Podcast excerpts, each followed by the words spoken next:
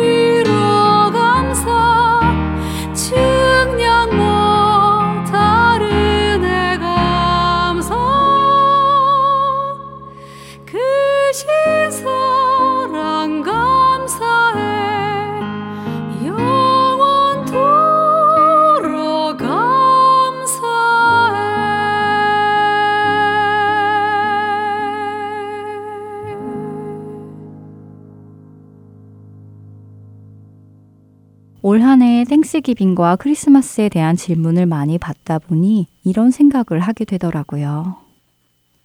땡스기빙이 무슨 의미로 생긴 날이었는지, 크리스마스는 무슨 날인지 말입니다. 이 두 날은 공통적으로 하나님이 주인공이신데 주인공이 빠진 느낌 말이지요.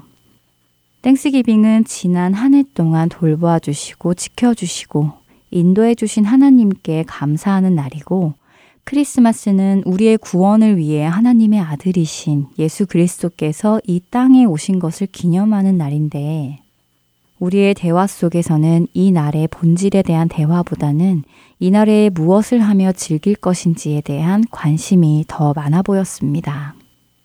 물론 이런 대화를 나눈 것을 정죄하려는 것은 아니고요. 단지 우리가 매년 같은 기념일을 지내다 보니 더 이상 그 의미에 대해서는 생각해 보지 않고 그날을 즐기는 날로만 생각하게 된 것은 아닌가 하며 스스로 생각해 보자는 것입니다. 우리의 대화의 내용은 곧 내가 무슨 생각을 하고 사는지를 알 수 있는 것일 텐데요. 우리의 대화 속에 무엇을 먹었는지, 무엇을 하고 즐겼는지, 무엇을 주고 받았는지로만 채워져 있다면 무엇을 먹고 즐기고 주고받는 것이 결국 우리가 가장 많이 생각하고 있는 것이 아닐까요? 땡스기빙과 크리스마스에 우리가 나누어야 할 대화는 무엇일까요? 이번 땡스기빙에는 어떤 감사를 드리셨나요? 아, 그래요? 정말 감사한 일이네요. 그 일을 행하신 하나님을 저도 찬양합니다. 라는 대화가 오고 가는 것이 참된 감사의 계절이 아닐까요? 이번 크리스마스에 주님께 감사하며 어떤 일을 하셨나요? 네, 저는 주위의 도움이 필요하신 분들을 찾아가 그리스도의 사랑을 전할 수 있었어요. 정말 놀라운 은혜를 경험했습니다. 이런 대화가 우리 사이에 오고 간다면 얼마나 아름다울까요? 의외로 하나님께 집중하며 감사의 계절을 보내고 계신 분들은 많았습니다. 저에게도 그런 추억이 있는데요. 제가 처음 미국에 와서 Thanksgiving을 맞이했을 때 복음방송 설립자이신 김수인 집사님 댁에 초대를 받았습니다. turkey와 미국 음식들로 차려진 식탁에 다 함께 빙 둘러 앉아서 식사 기도를 한 후에 한 사람씩 돌아가며 그 한 해 동안 하나님께서 하신 일들을 나누며 감사하는 시간을 가졌었지요. Thanksgiving을 Thanksgiving하며 보냈었습니다. 이렇게 추수감사절을 추수감사절답게 크리스마스를 크리스마스답게 보내고 계신 분들도 많이 계십니다. 이런 귀한 모습을 저 역시 본받고 싶은데요. 어쩌면, 에이, 그렇게 보내는 사람들이 얼마나 돼. 아유, 유난하네. 라고 하실지도 모르겠지만요. 나를 위해 그 목숨을 주신 하나님의 사랑을 받은 자라면 유난해야 하는 것이 당연하지 않을까요? 죄인을 사랑하셔서 아들까지 주신 그 유난하신 사랑을 받은 자라면 말입니다. 오히려 그렇게까지 사랑하신 주님을 유난하게 사랑하지 않는 것이 이상한 일이 아닐런지요. 요한일서 3장 1절은 우리에게 하나님께서 어떠한 사랑을 우리에게 베푸셔서 하나님의 자녀로 만드셨는지 생각하라고 하십니다.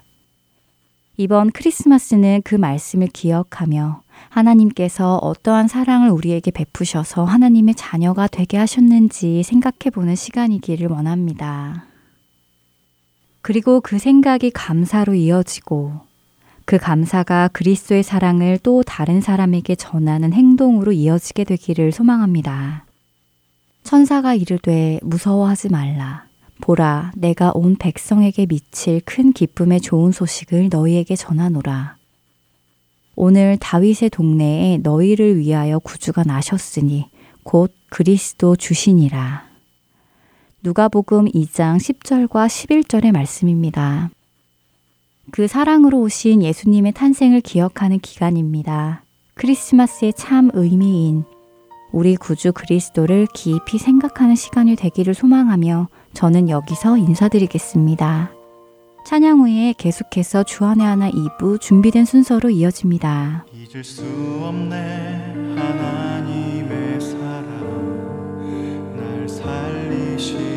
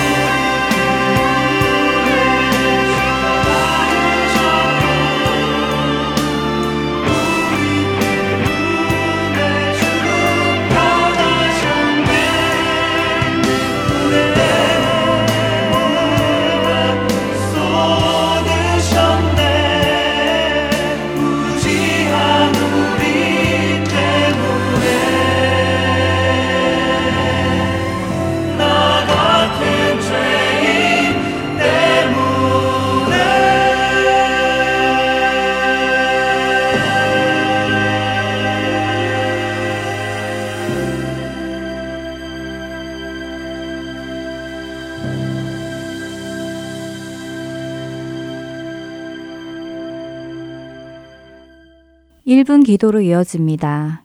루이지애나 한인교회 이혜원 목사님께서 진행해 주십니다.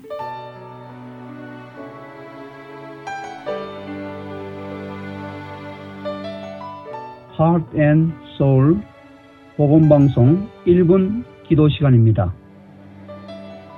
저는 루이제나 한인교회를 섬기고 있는 이혜원 목사입니다.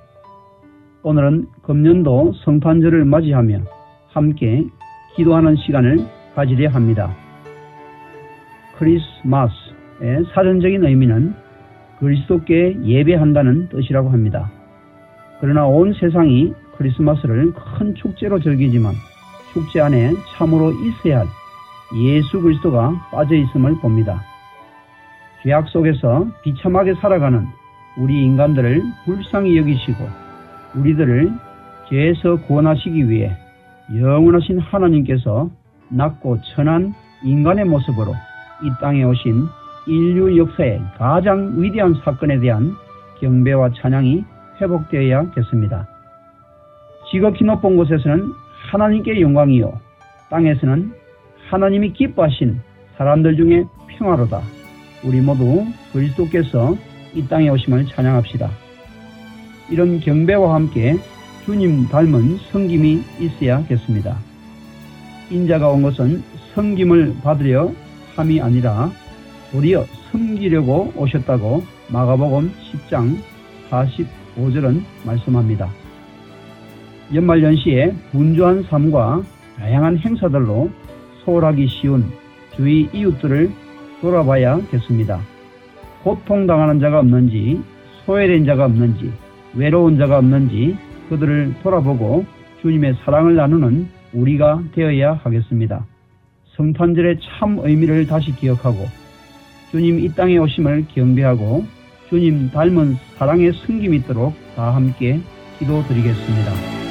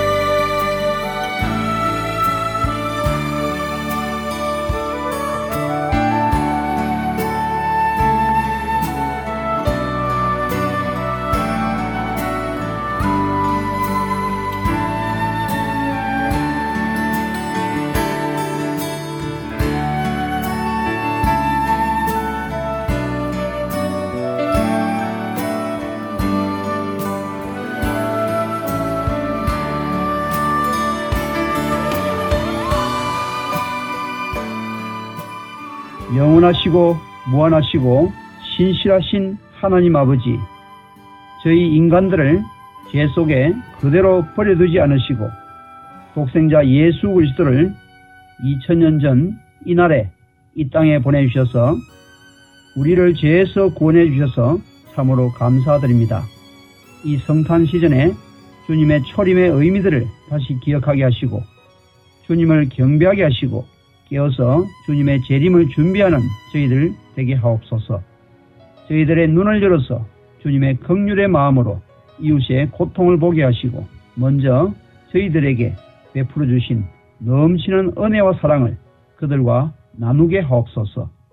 우리를 죄악에서 구원하셔서 참 기쁨 안에서 살게 하신 예수 그리스도의 이름으로 기도드립니다. 아멘.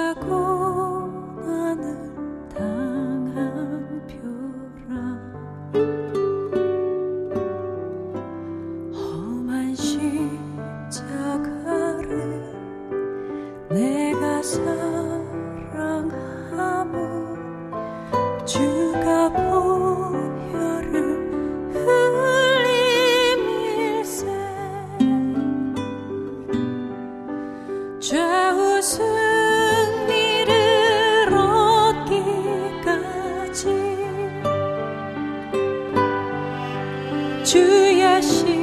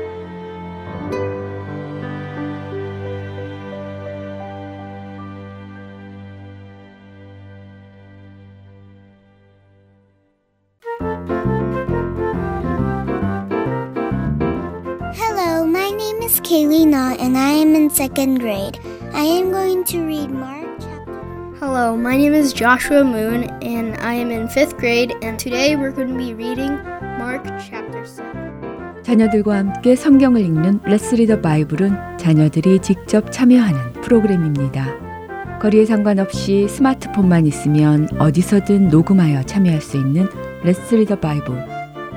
여러분의 자녀들과 손자, 손녀들도 참여해 보라고 하세요. 자세한 문의 사항은 복음방송 사무실 전화번호 602-866-8999로 해주시면 안내해 드리겠습니다. 자녀분들의 많은 참여 기다립니다.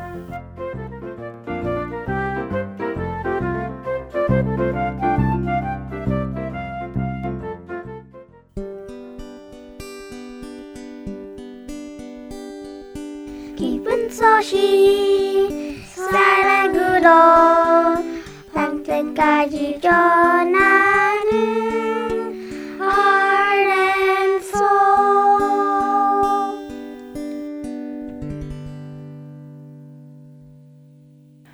설교 말씀 함께 하시겠습니다. 서울 베이직교회 조정민 목사님께서 요한복음 3장 16절에서 21절의 말씀을 본문으로 왜 주셨나 라는 제목의 말씀 전해 주십니다. 은혜 시간 되시길 바랍니다.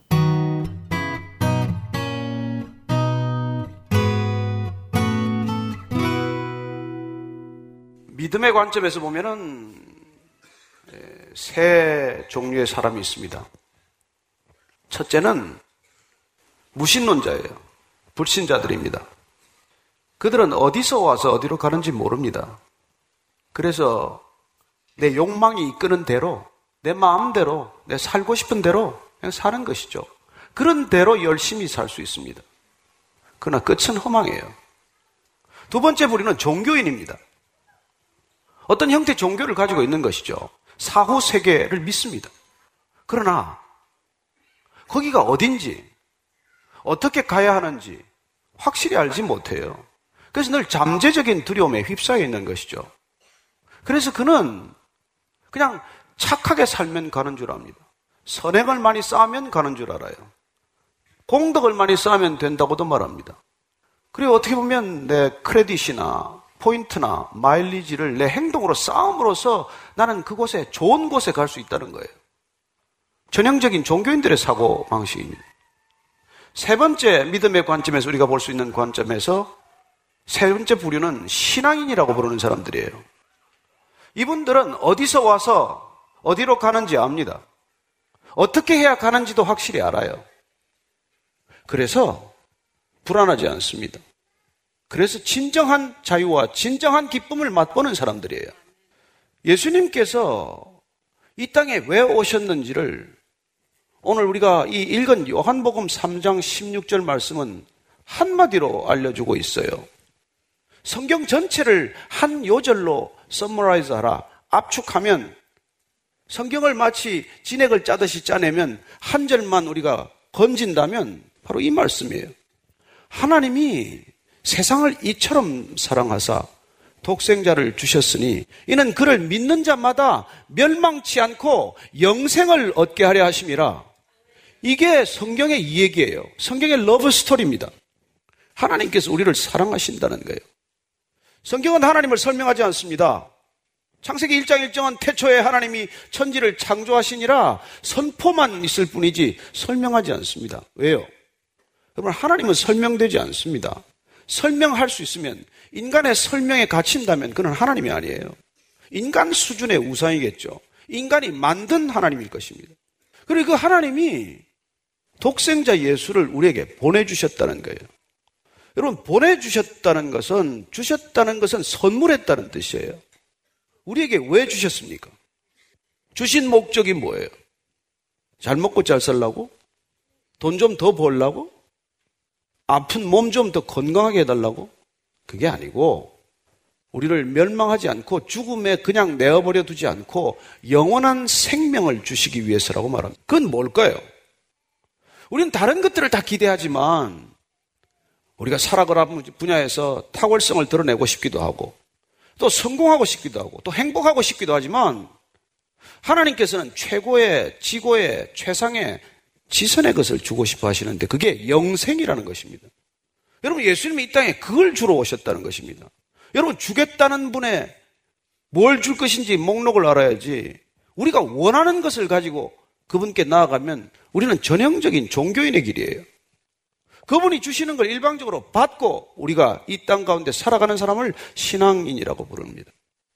영생, eternal life는 그건 우리한테 주셔야 받는 거란 말이죠. 성경의 첫 부분에 오면은 하나님께서 인간을 지으시고 그 인간에게 마지막에 코에 숨을 불어 넣으시고 코에 생기를 불어 넣으시고 생령이 되게 하였다고 말씀하십니다. 인간은 영적 존재로 지어졌다는 뜻입니다. 영적 존재란 영적인 교제가 가능하다는 뜻입니다. 우리는 처음부터 하나님과 교제가 가능한 존재로 지어졌지만 인간이 자기를 의지하고 자기의 제한된 자원으로만 살겠다고 결정함으로써 우리는 하나님과 관계가 끊어지고 말았어요. 성경은 그걸 죽었다라고 말합니다. 살아있죠. 생물학적으로 살아있고 혼적으로 살아있지만 그러나 우리가 영적인 생명을 갖고 있지 못하면 살았으나 죽었다는 거예요. 그분 왜 오셨습니까? 우리에게 그 생명을 선물하기 위해서 오셨다는 것입니다. 그건 우리가 이 땅에서 구할 수 없으니까, 이 땅의 것이 아니니까, 보이는 것이 아니니까, 우리가 우리 노력을 얻을 수 있는 게 아니니까 주시겠다는 거예요. 저는 오늘 다시 여러분이 그 생명을 받는 자리가 되기를 축복합니다. 그 생명이 있어야 그 생명으로 갈 수 있는 곳을 가게 돼요. 여러분, 인간은 믿음이란 전 인격을 요구하는 것이에요. 인간은 감성과 이성이 있습니다. 그 감성과 이성을 컨트롤하는 의지가 있어요. 그러나 감성과 이성과 의지 전체를 통제하는 것을 믿음이라고 말합니다. 믿음은 인간의 의지조차 컨트롤하는 것이죠. 그래서 여러분들 뭘 믿는가가 너무 중요해요. 돈만 믿으면 돈의 지배를 받는 것이죠. 돈이 모든 걸 해결할 수 있겠다고 믿으니까요. 그 사람은 일생 동안 돈을 쫓다가 어쩌면 그렇게 한 세상 살다 갈 것입니다. 권력이 전부라고 생각하고 권력이 모든 것을 통제할 수 있다고 믿으면 권력의 목숨을 걸어요. 그래서 저는 여러분이 무엇을 믿을 것인지야말로 우리 인생 전체를 결정하는 것이고 우리의 인격 전체를 결정한다는 것입니다. 왜 사람들의 인격이 이렇게 파괴되었습니까? 왜 오늘날 이 모양입니까? 왜 이렇게 과학이 발달했다고 하는데도 아직 이 모양입니까? 인간의 이성이 지극히 발달했던 20세기의 인간은 두 번, 두 차례 세계 대전을 경험했어요. 그걸로 모자라서 또 전쟁을 하겠습니까? 그토록 이성적인 인간이 결정하는 것이 그토록 비이성적이라는 것이 말이 됩니까? 왜 그럴까요? 인간의 의지를 컨트롤할 수 없기 때문입니다. 하나님을 떠난 사람들, 하나님을 거부한 사람들, 하나님의 존재 자체를 믿지 않는 사람들의 삶은 결국 그렇게 치달을 수밖에 없다는 것이죠. 사도 바울이 지극한 종교인이었지만 그가 사울로서 종교인으로서 살았던 그 삶을 되돌이키게 됩니다. 오늘 사실 우리가 읽은 이 말씀은 이 앞에 보면은 지극히 이성적인 종교관을 가지고 있는 한 지성인을 보게 됩니다. 이름이 니고데모라고 기록이 되어 있어요. 이 사람은 이스라엘에서 널리 알려진 종교인입니다. 많은 사람들에게 존경도 받는 사람이에요. 근데 이 사람이 그런 종교적 생활을 평생 해왔음에도 불구하고 마음에 풀리지 않는 의문, 해결되지 않는 불안이 있는 거예요. 그래서 밤에 몰래 예수님 찾아왔습니다. 예수님은 보자마자 너는 거듭나야 하겠다라고 말합니다. 거듭나야 되겠다는 것이죠. 평생 하나님을 섬긴다고 섬겼던 사람이지만 평생 모든 사람에게 존경받는 종교적 생활을 해왔지만 그러나 예수님은 첫 마디에 너는 거듭나야겠다는 거예요. 여러분 그 거듭남이란 영원한 생명이 들어가야 한다는 말입니다. 그리스도인이 된다는 것은 영원한 생명이 내 안에 들어옴으로써 잉태됨으로써 우리는 본질이 다른 사람으로 변하는 것을 경험합니다. 그 생명이 우리 안에서 잉태돼서 자라기 시작하면 우리는 예전대로 살 수 없게 돼요. 여러분, 한 여인이 임신해도 예전처럼 살지 않습니다. 안에 있는 태아를 위해 살게 돼요. 그리고 그 몸에 변화가 일어납니다. 감출 수 없는 변화 아니에요. 어떻게 애를 가졌는데 감출 수 있겠어요? 새로운 생명이 들어오면 감출 수 없는 변화가 우리 안에 일어나는 것입니다. 그게 거듭났다는 거예요. rebirth, regeneration, 중생. 여러분, 예수님은 종교를 창시하러 오신 분이 아니에요. 그분은 기독교의 창시자가 아닙니다. 그분은 생명을 주러 오셨기 때문에 나는 생명이다라고 말합니다. I am the light of the world. 나는 빛이다라고 말합니다. I am the bread of life. 나는 생명의 떡이라고 말하는 것이죠. 그럼 그분 생명이에요. 그분 빛이십니다. 그분 사랑이세요. 그게 종교입니까? 그걸 종교로 만들어서 먹고 사는 사람들을 종교인이라고 그래요. 예수님은 그 종교인들을 다 도적이요, 강도라고 말합니다. 저 같은 사람을 지칭하겠죠. 저는 오늘 예수님께서 이 땅에 오신 목적을 우리가 정확히 이해하지 않으면 거듭나지 못한 채 마치 천국 갈 수 있다고 믿고 사는 사람들과 마찬가지입니다. 여러분, 무정란은 새끼를 못 낳아요. 내 안에 생명이 없는데 무슨 생명을 잉태합니까? 생명만이 생명을 잉태하는 것입니다. 그 영원한 생명, eternal life만이 eternal life를 줄 수 있고, 잉태할 수 있고, 양육할 수 있고, 그리고 또 다른 생명을 출산할 수 있는 것이죠. 왜 예수님께서 오셨습니까? 인간이 할 수 있는 영역에서 모든 것이 이루어질 수 있다면 오실 이유가 뭐 있습니까? 오셔서 십자가 질 이유가 뭐 있습니까? 왜 그렇게 처참하게 찢기고 죽어야 합니까? 그러나 그분이 오시지 않으면 우리는 지옥 같은 세상을 만들기 때문에 사도 바울이 하나님을 거부하는 사람들에게 가장 큰 심판은 그냥 내버려 두는 거라고 말합니다. 로마서 24절을 보면 그러므로 하나님께서 그들을 마음의 정욕대로 더러움에 내버려 두사 그들의 몸을 서로 욕되게 하게 하셨다고 말합니다. 여러분 애가 애를 먹이고 애를 먹이고 잔소리하고 잔소리하고 하다가 안 되면 그냥 내어버려 둡니다. 그게 심판이에요. 나는 하나님 없이 살 수 있다. 인간의 모든 이성과 인간의 모든 판단과 인간의 모든 책임으로 이 세상을 살만한 세상, 유토피아로 만들 수 있다. 그렇게 살아가는 사람들이 만든 세상을 이렇게 말합니다.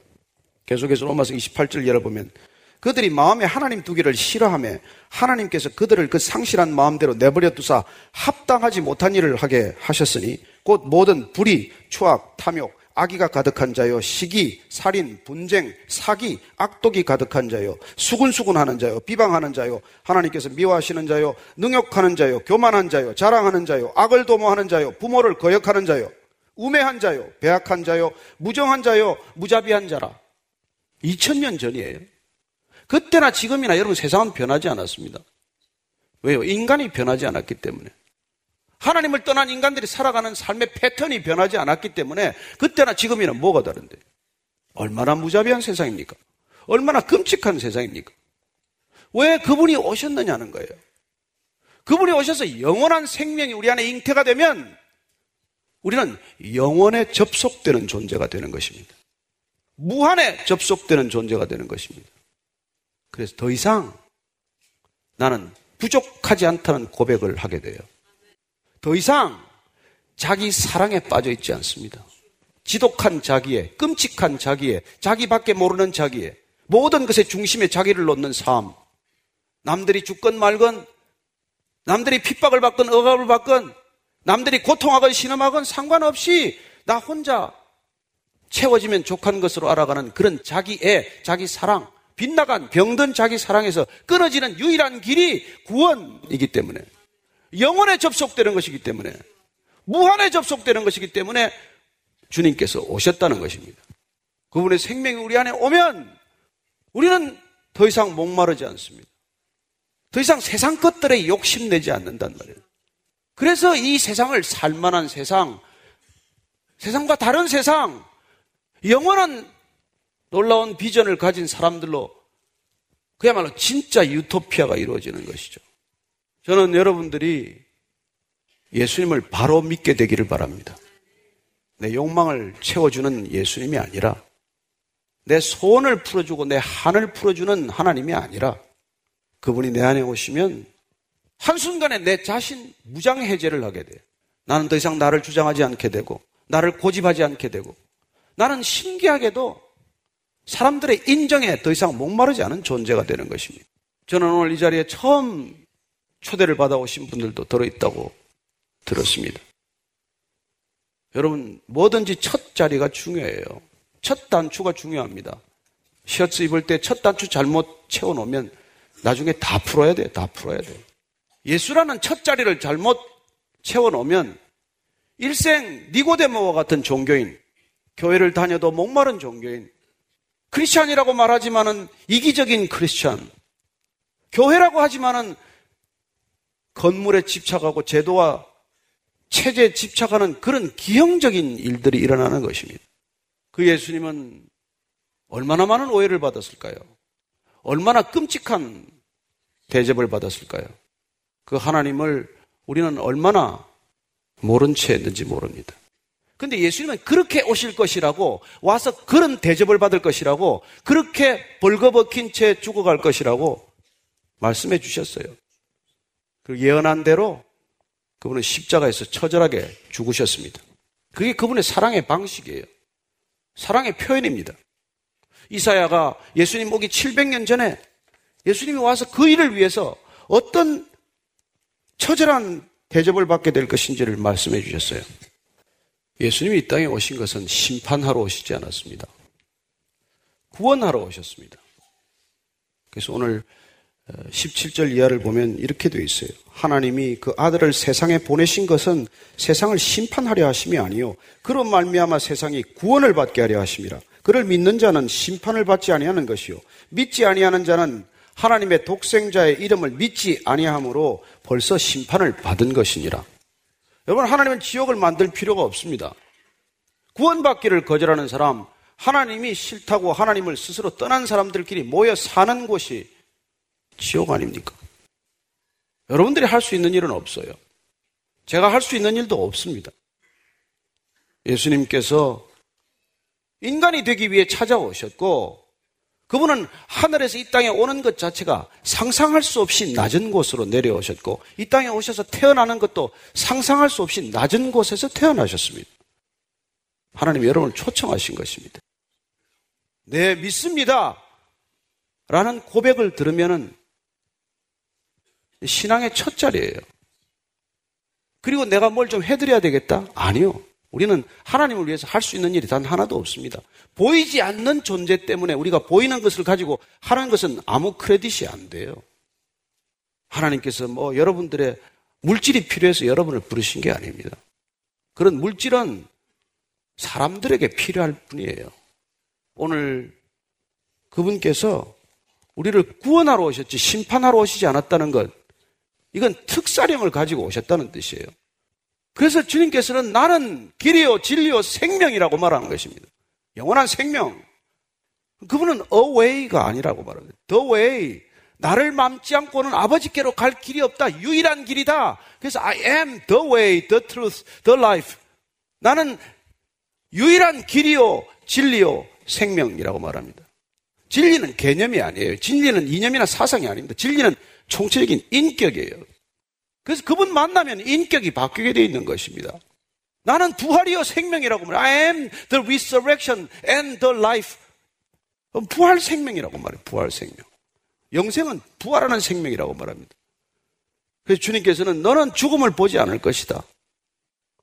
나를 믿는 자는 죽어도 살겠고 살아서 나를 믿는 자는 죽음을 보지 아니하리라. 그것을 내가 믿느냐라고 물으시는 것입니다. 그걸 내가 이해하겠느냐? 내가 깨닫겠느냐?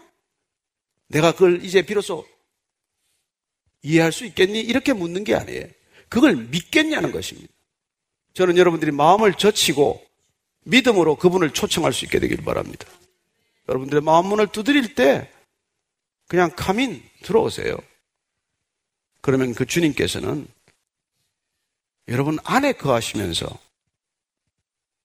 영원에서 영원까지 걷는 발걸음이 시작될 것입니다. 그걸 거부하는 걸 심판이라고 해요. 그걸 거절하는 것, no thank you. 그게 심판이라는 거예요. 마지막 19절 21절까지 읽고 마치겠습니다. 그 정죄는 이것이니 곧 빛이 세상에 왔을 때 사람들이 자기 행위가 악함으로 빛보다 어둠을 더 사랑한 것이니라. 악을 행하는 자마다 빛을 미워하여 빛으로 오지 아니하나니 이는 그 행위가 드러날까 하며 진리를 따르는 자는 빛으로 오나니 이는 그 행위가 하나님 안에서 행한 것임을 나타내려 함이라 하시니라. 왜 이 세상에 예수님을 거절하는지를 한마디로 말씀해 주십니다. 빛보다 어둠을 더 사랑한다는 거예요. 왜냐하면 죄 짓는 게 더 쾌락적이니까요. 그래서 쾌락은 주로 죄 짓는 것은 밤에 일어나, 밤에. 새벽부터 죄 짓는 사람 별로 없습니다. 저는 여러분들이 밤 생활을 청산할 수 있게 되기를 바랍니다. 밤에 잠 못 자는 밤이 없게 되기를 바랍니다. 밤에 잠이 안 오면 무슨 생각이에요? 하루 종일 밤새 자기 생각을 해요. 여러분, 빛 가운데로 나오라고 말합니다. 저는 여러분들이 지하 카페보다는 노천 카페를 좋아하게 되기를 바랍니다. 햇빛이 있는 곳, 밝은 곳, 대낮 같은 곳, 그 일 다녀야지 어둠 속을 다니는 것은 그건 죄악을 사랑하기 때문이라고 말하는 것이죠.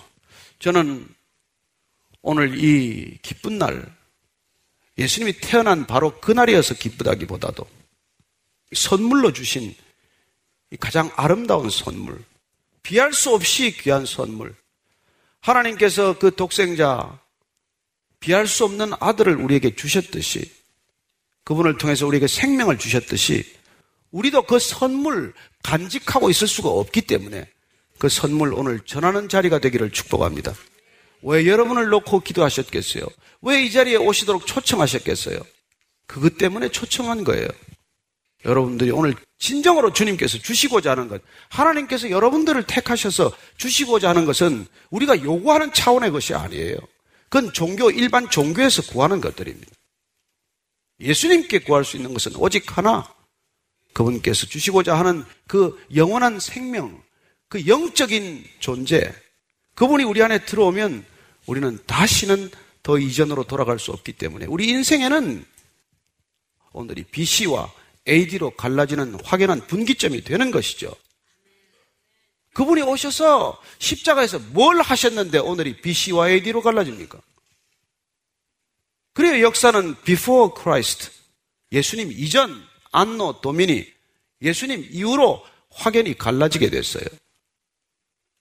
자기밖에 모르는 사람들이 호련히 변해서 복음, 내 죄는 사함을 받았다는 이 소식 하나 전하기 위해서 산 넘고 물 건너 다니면서 자기 목숨을 기꺼이 던졌기 때문에 그 소식이 오늘 이 자리에까지 흘러오고 있는 것입니다.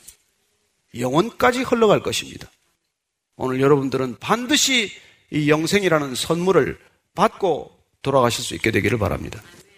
제가 여러분을 위해 잠깐 기도하겠습니다. 마음으로 따라하셔도 좋고 그분을 조용히 여러분들 마음의 중심으로 초청하시면 감사하겠습니다. 하나님 아버지, 정말 저는 죄인입니다. 죄인인 줄 모르는 죄인입니다. 의롭다고 생각해온 죄인입니다. 그러나 오늘 예수님 제가 초청하고 싶습니다. 제 마음 안에 들어오셔서 제 안에 빛이 되셔서 제 안에 있는 어둠이 쫓겨나가고 제 안에 있는 어둠들이 샅샅이 밝혀지게 하여 주옵소서. 그래야 이후로는 어둠에 다니지 아니하고 빛 가운데로 마음껏 걸어가는 인생이 되게 하여 주옵소서. 비교할 수 없는 자유를 허락해 주신 줄로 믿습니다. 그 자유를 마음껏 누리게 하시고 어디에서도 얻을 수 없는 기쁨을 주신 줄로 믿습니다. 그 기쁨 무엇과도 바꾸지 않는 기쁨 남은 일생 동안 영원히 누리는 기쁨 되게 하여 주옵소서. 예수님의 이름으로 기도합니다. 아멘.